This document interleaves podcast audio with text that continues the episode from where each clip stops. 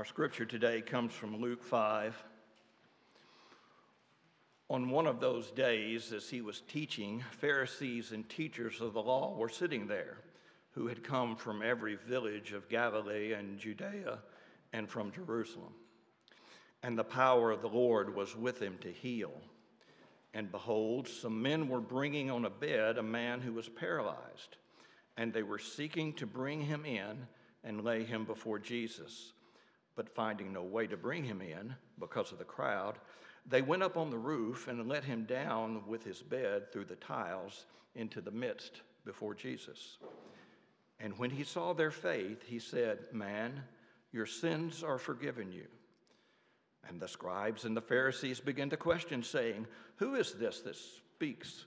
Who is this who speaks blasphemies? Who can forgive sins but God alone?" When Jesus perceived their thoughts, he answered them, "Why do you question in your hearts? Which is easier to say, 'Your sins are forgiven you,' or to say, 'Rise and walk'?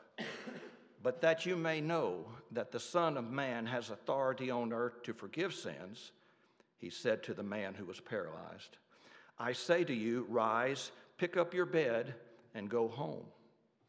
And immediately he rose up before them and picked up what he had been lying on and went home, glorifying God. And amazement seized them all, and they glorified God and were filled with awe, with awe, saying, "We have seen extraordinary things today."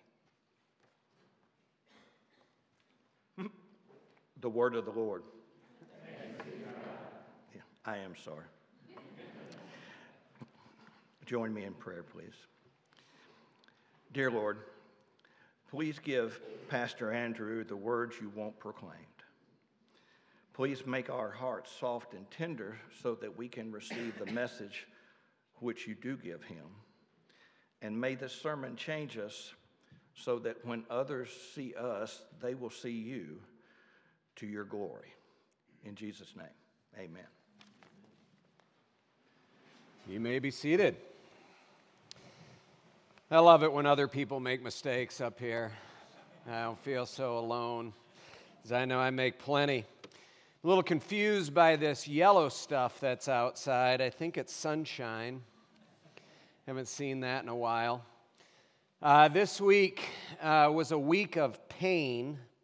Uh, we've had national pain. This impeachment trial uh, reminds us of the pain that we experience as a nation. There's been uh, worldwide pain. I uh, certainly see that in, in China and uh, the coronavirus and how people have, have been dying from that, and there's no real end in sight. We're wondering about what's going on there. I know that uh, many of you have personal pain. I talked to a couple people who said, "My loved one died uh, this week." Share some of that a little bit later on. And, um, you know, others of you are walking alongside people who have diagnoses or are struggling with relational things, divorce. I, there's just so much pain. Uh, reminded of that, of course, last week, Sunday, when that helicopter crashed into the hillside in, in California. Been all over the news cycles, of course, because Kobe Bryant was a part of that. Uh, reminder of the pain that can come in an instant. I mean, when we're not thinking about it, when there's so much that is there. And then there's just people that, that live in pain every day, sometimes because of their own making. Uh, I happened to catch uh, Demi Lovato and and her her wail, her cry at the Grammys uh, last week, Sunday night again. I mean, she's been a very troubled young woman dealing with uh, addictions and eating disorders and all sorts of things that's been open and been in the the, the news. She came and she, she sang a song that she had recently Uh, composed, had a hard time actually getting through uh, the song at the Grammys because it was so raw. Here's what she said: "I tried to talk to my piano, I tried to talk to my guitar, talk to my imagination, confided into alcohol. I tried and I tried and I tried some more. told secrets till my voice was sore, tired of empty conversation because no one hears me anymore. A hundred million stories, a hundred million songs. I feel so stupid when I sing. Nobody's listening to me. Nobody's listening. I talk to shooting stars, but they always get it wrong. I feel stupid when I pray. So why am I praying anyway if nobody's listening? Anyone. Please send me anyone. Lord, is there anyone? I need someone, anyone. Please send me anyone. Lord, is there anyone? I need someone. There is just such a depth of pain that is in our world. Uh, no matter where you go, in whatever quarter of life, whether you are rich or poor, uh, it doesn't matter. Uh, whether you are successful or, I mean, there's just so much pain because we live in a broken world and, and we're crying out, is, is there anyone? Now, Demi seems to have given up uh, hope that there is anyone actually that is listening to her, either on earth or in heaven.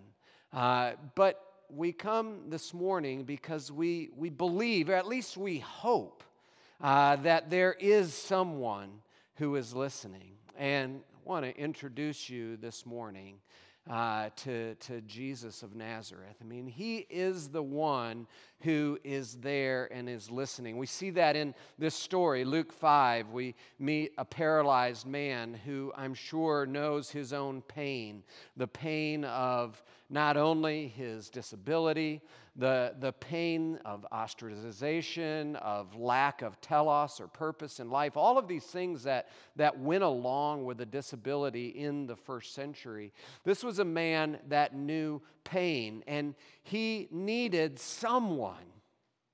Anyone to listen to him. He needed someone to see him. He needed someone who could reach in and actually touch him and could heal him. And into that void, we, we meet Jesus, the, this one who Luke tells us in verse seventeen has the power to heal. This one who we're told in the passage has the authority to forgive sins. This, this one who the Pharisees very clearly, though they have come to test him, they've come with a heavy dose of skepticism, they recognize that he is claiming to be none other than God himself. But not only healing, but also forgiving sins. This is the one that we are introduced to in this passage in Luke chapter five. And what I want to do today is maybe a little bit different from an outline perspective than we normally do. I just want to walk through the passage uh, and, and highlight five key terms for you for what happens when Jesus is introduced into the situation. Or, as we've been talking about it, what happens when the upper story, things of God, things of belief and faith, invade the lower story where we live, you know, the things of the material world, where our pain is. What happens, in this case, literally, when the roof is pulled off Uh, and heaven descends into the material world. Five things, like I said, that doesn't mean that it's, you know, two fists longer than normal, so I'll, I'll try to keep it going uh, through here. The first thing that I want you to see is love. And the first two really are highlighted in the actions of the friends. Uh, we see in, in verses eighteen and nineteen uh, that the friends of this paralyzed man work together to bring this uh, this man, this their friend, to Jesus. Uh, they, they care for him. And they've heard that there's a healer in town. They've heard that there is somebody who can reach in and, and change his condition. And so they, they move into action and they say, we are going to do everything in our power to bring this needy one to Jesus. They have such love for their friend. There's not an indifference. There's not an, an unwillingness to, to face obstacles. There is a love in their heart that says, we are going to do whatever it costs to bring our needy friend into contact with Jesus. This is something that, that we stand and we really marvel at. Uh, there, there must have been something in these folks. There is. Jesus calls it faith. We'll talk about that in just a minute.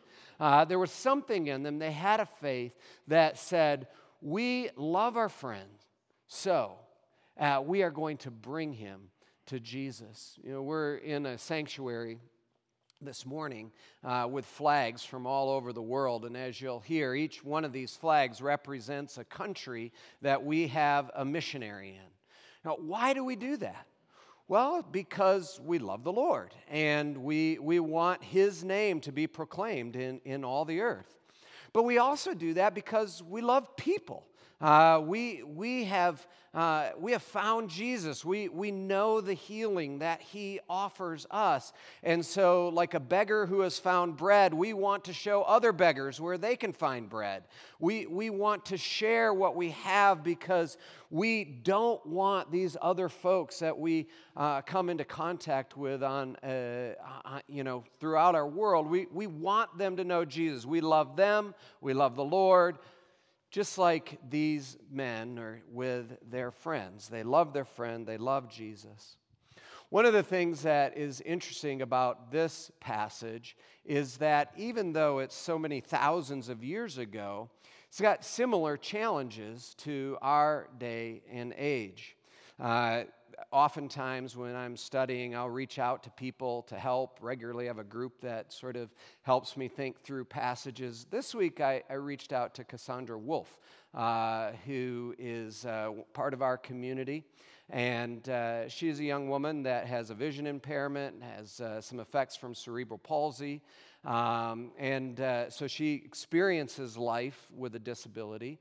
Uh, she also works as an advocate for, for folks with disabilities. So I said, what do, how do you read this text? What are some of the things that stand out to you here?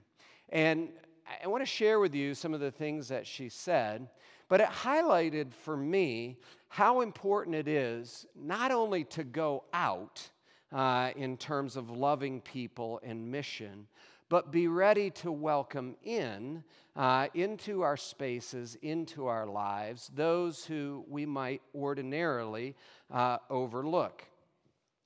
Here are some thoughts that Cassandra had, and I trust they will bless you in the same way that they blessed me.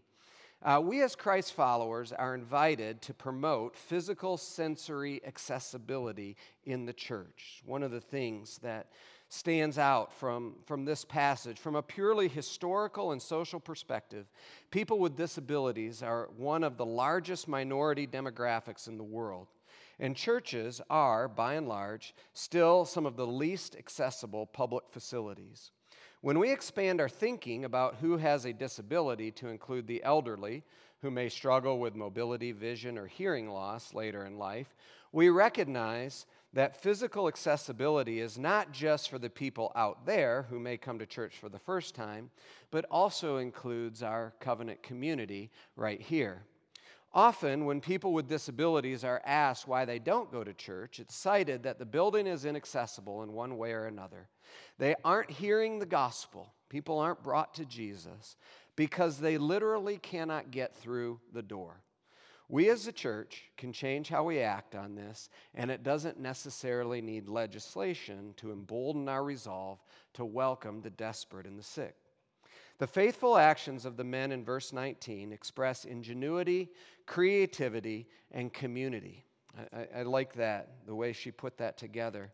They are working together to physically break through any barriers that would otherwise prevent the paralytic from access to Jesus. They recognize that the paralytic needs healing that Jesus has to offer, though they find out it's much more than physical. As a church, again, we are invited to work to remove any barriers, physical or attitudinal, that would prevent others from accessing the true hope and the healing that Jesus has to offer. Now, I, I would not have been able to say anything like that uh, on my own, so I'm grateful for those that have eyes to see in ways that I don't. And I think it's spot on. I, I, I think about my own heart, my own attitudes, how willing I am to go out in support of missions, but sometimes how unwilling I am to make necessary changes to a facility to welcome in. Uh, I remember even, and this is by way of confession, um, when we bought our building in Saint Louis, uh, it was an older building. And I remember being grateful that we weren't required to make some of the A D A changes because we were grandfathered in. Uh, it would have been of great cost to the church, but I was reading that and thinking, I probably need to repent of that uh, because of, you know, who maybe was kept out on behalf of that, and what is it that, that my heart was saying to me. We have an opportunity here, folks, is I think one of the things that we're seeing. When we see the love of these folks, the love of these uh, men, these friends, to bring their friend to Jesus, part of what we ask ourselves is, do we have that same love for others? Uh, not just those represented by the flags, but those that are right here in our community uh, that, that need to be invited in and welcomed. And what's interesting here is that Jesus recognizes this as faith. Verse twenty, Jesus saw their faith. Now, I don't know what you think about faith or how you interpreted the first part of this verse. Oftentimes, when we think about faith, we think about faith in terms of a, a what we believe, something that happens intellectually. I, I have a faith. Uh, but Jesus says he sees their faith. Now, does this mean that he was looking into their hearts, uh, like he's looking into the hearts of the Pharisees later on? I don't think so. I think what Jesus is saying here is that when you love somebody in such a way and you believe that somebody has the ability to heal them, faith is putting that into action. It's what James says, faith without works is dead. And so we, we take what we believe and we, we act on it, we put it into action, and that, the belief and the behavior together, are what we call faith. Now, that's something to think about. We oftentimes, you know, see some of those inconsistencies in my life. Let me just give you an example. If I believe that God set aside one day out of seven for a rest day, a Sabbath, uh, unto the Lord for worship and rest and that kind of thing, and then I proceed, if I say I believe that, and then I proceed to work seven days out of seven because, you know, I need to make sure that I keep my job, I need to make sure all of these different things, then there's a disconnect between what I say I believe and how I act. Uh, so do I really believe this? Do I really have faith that what God is saying is true? Because if I really believe that, then I'll act in a different way. And if I'm acting in this way, maybe I secretly believe that I need to work seven days out of seven, and that money is the thing that is going to get me through, and so on and so forth. You see, there's that relationship between belief and behavior that Jesus emphasizes, and he calls it faith in verse twenty. And this is all very important because Jesus is uh, on a mission to meet this person. And and what is so surprising when he sees their faith, and I do think that he is including the faith of the paralytic. I mean, we're not told, did the paralytic want to come? Was he dragged kicking and screaming, so to speak? Or uh, did, did he want to come? Jesus, it says he, he saw their faith. It could be just a friend's, but it seems from context that he's including all of their faith. Uh, when Jesus sees their faith, he says, man, your sins are forgiven you. Now, I don't know exactly what the man thought or what the friends thought when this happened, because it was not exactly what they were looking for. Uh, they were looking for healing. They were looking for verse twenty-four and twenty-five, and instead they got verses twenty to twenty-four. Uh, they, they were looking for something different. Uh, but Jesus here is concerned not just with physical healing, but he's concerned with righteousness. He's concerned with uh, the state of this man's heart before God. Uh, he's concerned with the core of the issue, not just the symptom of the issue. And this is one of the things that then is highlighted for us in this passage, is that when Jesus came in order to enact renewal into this world, uh, he starts not just with the symptoms. Uh, he doesn't work, so to speak, from the outside in, but he starts at the very core of the issue, and that is the alienation that we experience between uh, humankind and God. That is the core of the issue, and that is what Jesus came to address. So they brought him thinking that he needed physical healing. Jesus says, your sins are forgiven, because we have to start there. And this is always the way God thinks about things. Even with the Israelites, uh, places in the prophets, like in Jeremiah chapter thirty, uh, God says, you, you come to me uh, with your pain. Your hurt is incurable. Your wound is grievous. There's no one to uphold your cause. There's no medicine for your wound. There's no healing for you. Why? Because your guilt is great, and your sins are flagrant. Until we deal with the core of who we are in relationship with God, it doesn't matter what's on the outside. We can have all of the, the external healing that we want, but it's not going to matter until the core issue is dealt with. And this is why Jesus recognizes that this is the harder thing. You, you note here in the passage, he says your sins are forgiven. And the people there, the Pharisees and the scribes, the religious leaders who are pretty skeptical about Jesus, who Jesus was, they're thinking, well, anybody can say that because we can't actually see that. Now, they knew that he was making a claim for deity with that, but they didn't put a lot of stock into it.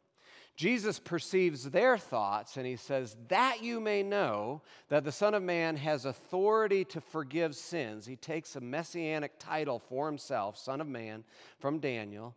Uh, that you may know that the Son of Man has authority to forgive sins. I say to you, take up your bed and walk. So for Jesus, this is the easier thing. Uh, it's easier for him to heal this man. I mean, this is finger work for Jesus, who flung the stars into the sky and made the intricacies of our, of our body. This is easy work for Jesus. Uh, but the hard work is the righteousness, because he knew that it would cost him his life. He knew that he would have to go to the cross. He knew that he would have to become sin in order that we might become the righteousness of God. And, and what we see here in this passage, what Jesus highlights for us, is exactly the story of redemptive history, that the cross comes before the resurrection. That Jesus has to go and he has to deal with the very wrath of God poured out against sin, the harder work by far. And after that, he rises with healing in his wings, and we begin to see the rewebbing of shalom, of peace, of putting back together the creation as it was meant to be, the first fruits of which are Jesus' own resurrection from the dead. And here we get an inbreaking of that with his ability to heal this, uh, this one who was previously disabled. I, this is the beauty of the story, is that Jesus has come to deal with what is really separating us from God. And in doing that, he is going to give us all things. Now, here's the question. H- have you heard that for yourself? I mean, we all have pain. We, we are all Demi Lovato uh, to a certain degree. Is anyone out there listening? The answer is yes. And Jesus is saying, come to me and I will forgive your sin. Have you, have you heard that in a way that your heart has surrendered? Because that will then place all of the other things that you think you need and that you're clinging to, that maybe even pushing in as priorities, that will help to put them in their proper perspective. But there is a great promise here, and I don't want you to miss the shalom. Uh, you know, this man is really healed. Jesus does rise with healing in his wings. The resurrection follows the cross, and all things are, are made new. And there is tremendous, tremendous hope for us in that. Now, does that mean that it all happens in the here and now like it happened for this man? Well, I, I think you know that it doesn't. I mean, we have folks... I think of Joni Eareckson Tada, who's been our teacher in, in so many ways. Uh, as we think about disability and suffering and hope in the world, uh, you know, relationship with the Lord. As a young woman, she became a quadriplegic. Uh, she sought physical healing in so many ways. Uh, she she came to, to Luke five, this passage right here, the healing of the paralytic. But she said, you know, for the longest time, I only read verses eighteen to twenty and then twenty-four to twenty-six. She skipped the whole middle part. Uh, her change, the way that she saw the world, Uh, happened when she reckoned with the core of what Jesus came to do. She said, I collapsed in tears when I began to glimpse how heinous my sin was.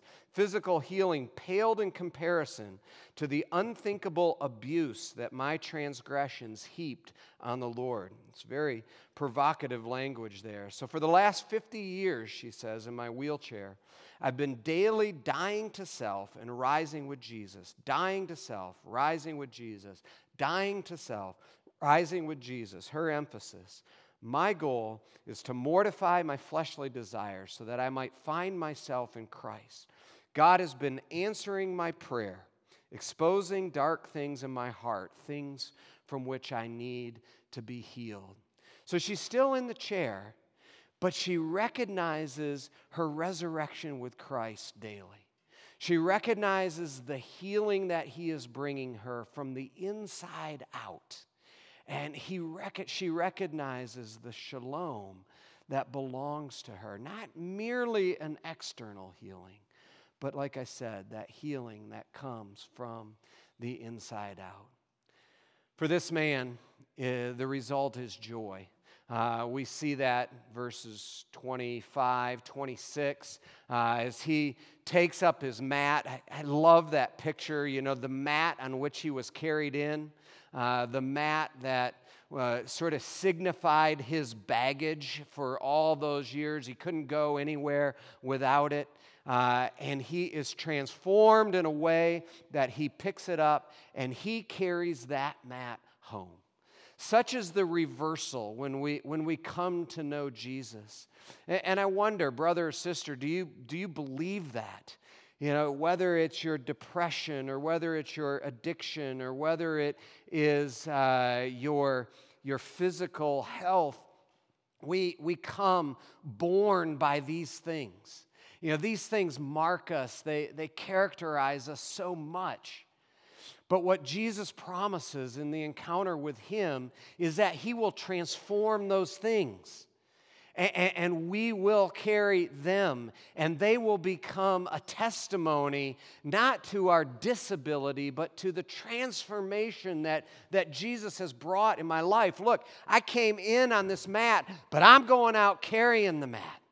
I came in, brought low by my depression, but I have seen that God transforms me, and even though I may still struggle with depression, it doesn't own me. My Savior owns my depression. My Savior owns my addiction, and even though I still struggle with it, it does not own me. It does not define me. I am defined by this touch of Jesus who has come to deal with my deepest core.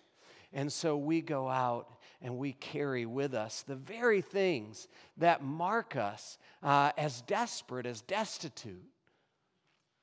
This is the good news of the gospel. And note, the crowds pick up on this. They say, yes, th- this one does have authority. They're, they are amazed at his teaching.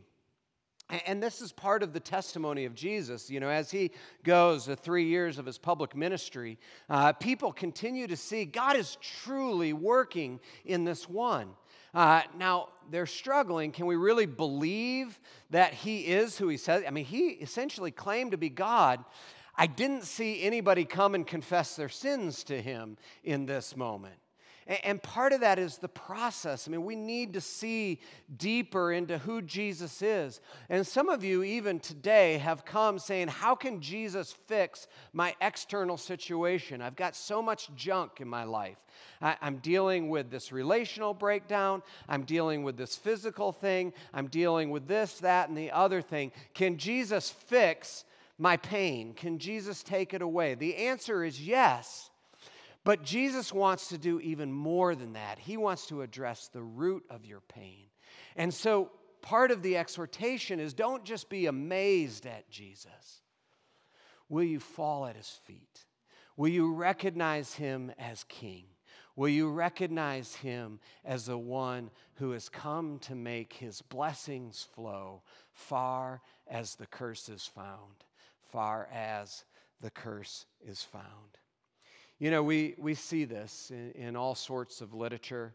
Uh, some of you are familiar with Tolkien and, you know, his stories. When the king comes, you know, the kingdom is renewed. Virtues of truth and justice, all of these things once again stand forth to us. I recently uh, read a novel that uh, has the same thing, a, a slave. His name is Stephen Black. It's not his true name. It's just what he's called. Uh, and, and he is under a terrible, terrible enchantment. And uh, it's not until uh, he is given power to defeat the enchantment uh, that we recognize that Stephen is actually a king. And when he comes back to the castle, the castle which was called Lost Hope, which had held him in captivity for all these years, he is now recognized as the true king of the castle. And I love the way that Susanna Clark, the author of the story, puts this here. He, he says, I don't understand. Lost Hope was, was a great mansion, and it was filled with, with terrible things, but, but now I'm coming to this fresh, new world. What, what is this place? And he is answered. He said, this is the world beneath the hill. Lost Hope has changed. The old king is dead. You, the new king, approaches. And at your approach, the world sheds its sorrow. The sins of the old king dissolve like morning mist. The world assumes the character of the new king. It's his virtues that fill up the wood and the world. As we come to this passage, we meet the king, the one who has been granted all authority, at whose name every knee shall bow. And it's his virtues, love, faith, righteousness, peace, shalom, joy. These are the virtues that fill up the world. After all, as Paul said in Romans fourteen seventeen, he said, the kingdom of God does not come with eating and drinking, but the kingdom of God comes with righteousness, peace, and joy in the Holy Spirit. Let's pray. Father, we thank you for a world in which you reign as king. Father, sometimes that is hard for us to believe because we see and we experience so much of the residual pain that exists. Father, we pray that you would lift our eyes today so that we may see uh, the, the king as he really is, that we may see this one whose virtues fill this world. And we pray that you would loose our tongues in order uh, to give you praise. We pray this all in the strong name of Jesus. Amen.